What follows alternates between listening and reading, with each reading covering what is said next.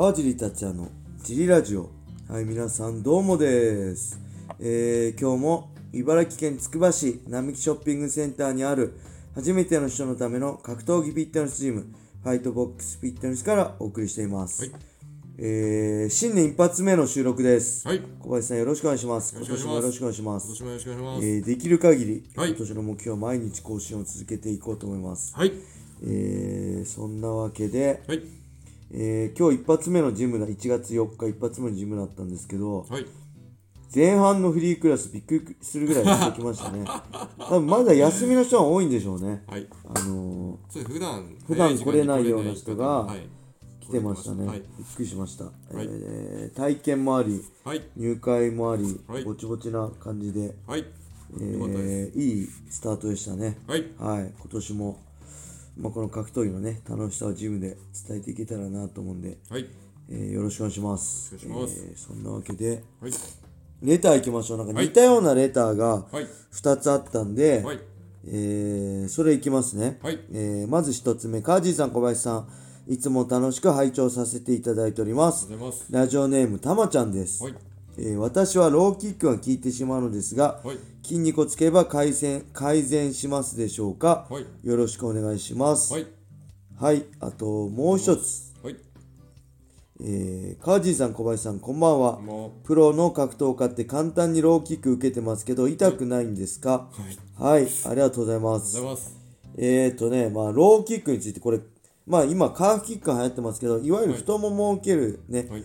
オーソドックスなローキックについて語りましょはい。うえーとねローキック効いてしまうのはね多分はい。その蹴られてる方にはい。重心が全部乗っかってるかはい。あとまあピンポイントではい。これなんていうんですかこ中学校の時こうももカンみたいな この太ももの痛いとこねあ蹴られてるかなんで、はい。えーまあ基本的にはしっかりカットするのもあれなんですけどもしカットしないんであればはい。筋肉受けも確かに有効ですね筋肉でキュッて受けて踏ん張って受けてそのままはい右のストレートとかでカウンター返すとかもありますけどそれでも何発も打っちゃう何発も受けちゃうと効いちゃうんではい。もし筋肉で受けるんであればしっかりカウンター返した方がいいですねはい。あのローキック簡単に打ってきたらカウンター返すぞっていうプレッシャーを与えとけばはい。相手が簡単にローキック蹴りづらくなるんでそれがないとあこいつ全然カットしないなと思ってガンガン蹴られて結局効いちゃうんで、はい。えーしっかりカウンターを当てらんなくても狙ってお前ローキック簡単に蹴ってきたら俺行くかなっていうプレッシャーをはい。与えるかはい。あとはねなんだろうまあしっかりカットするかはい。ですねで、えあとはまあ奥足のローとかそっちに重心あるとやっぱ効いちゃうんで、はい。あとはね蹴られ慣れるっていうのももちろんあると思います。あのーたくさん蹴られると慣れてきますね。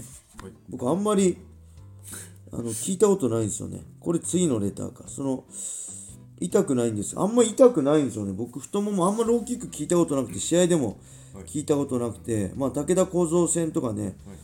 ちゃんあのー食らうよりも武田幸三さんのは食らったらやばいと思ったんではい。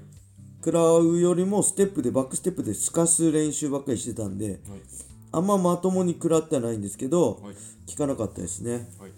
で正人戦も効かないし僕あんまローキックね練習でも試合でも聞いたことないんですけどはい。唯一聞かされたのが JB スポーツはいボクシングジム代表の山田さんのローキックなんですよあの人多分おかしいんですよねちょっと骨が異常だと思うんではい。あのー別に全然ガチじゃないし、はい。あのすねのすね当てもつけてる状態で受けて一番効くのが山田さんですね。なんか多分アーネスト・ホーストみたいに骨がねはい。硬いんでしょうね。なんかそういう人には聞くけど基本僕あんま聞いたことないですね練習でも、うん、なんか思い思いっきり前重心だと蹴られやすいですね。ああそうですね。あのパンチの後とかーうんそうですねボクシングスタイルの、前重心。あのークラウチングスタイルで前足重心だとカットできないんで効いちゃうかもしれないんでそれがよくねマサトにみんなボクサーがやられてたのそれが理由なんで重心の位置を変えたりするのも有効かもしれませんねはい。はいそれではえー、もう一ついきましょう、はい。カージーさん小林さんだいぶ気が早いですが明けましておめでとうございます。ますえー今年もよろしくお願いします。よろしくお願いしますレターネーム、竹蔵です。笑い。竹蔵あれですね。柴田のことを竹蔵って言ってたんですね。はいえーおそらく2022年はとても楽しい1年になるだなるだろうなぁと勝手に予想しています。はいえーでもそういう時こそ、はいはしゃぎすぎず、怪我や事故がないように、ないように気を引き締めてい、引き締めないと、とも思います。はいあーさて、今回のご質問は他のレターにもあるかと存じますが、はい川尻さん、小林さんの今年の抱負は何でしょうか？はいえー、竹蔵は、うーん、うーん、まだわからないですね。笑い。ではでは、今年も何卒よろしくお願いします。はいありがとうございます。がとうございます竹蔵。はい柴田が大変なことになってますよ。あんまり僕は触れないで。僕がね、あの解説したんでね、ちょっと悔しいですよね。それがあんなことになるとはね。はいえーただ、あんま深く触れないでいきましょう。はい炎上しちゃうんでね、はい文句ばっかり言って。えー今年の抱負。はい今年の抱負何ですか、小林さん。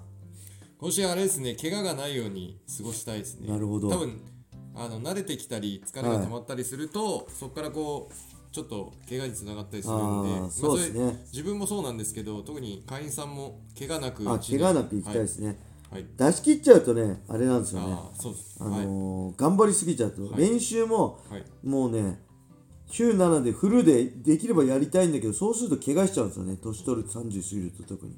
なんで、いい塩梅でベストを尽くすのがはい一番ですね。何でもね。うん、やりすぎは良くないんで。はいえー、なんだろう、僕はなんだろう。まあそうですね、ジムで言えば、はい今年も大きな怪我0人で行きたいですね。はいうん、で、引き続き、まあツイッターでもね、やったんですけど、ジムも、えー楽しくね、はい。あの格闘技の楽しさを、はい。あの妥協なくね、はい。2021年も妥協なく、はい。できることは全てやってきましたよね。なんで、2022年もはい。妥協なくはい。ジムを、えー運営していきたいのと、はい。あと何でしたっけ、えー川尻達也の MMA 見聞録を、はいえーすごいまだ再生回数も チャンネル登録者も少ないんですけど、別にそこにこだわらず、はい。あのこれやればた例えば柴田のことを取り上げればはい。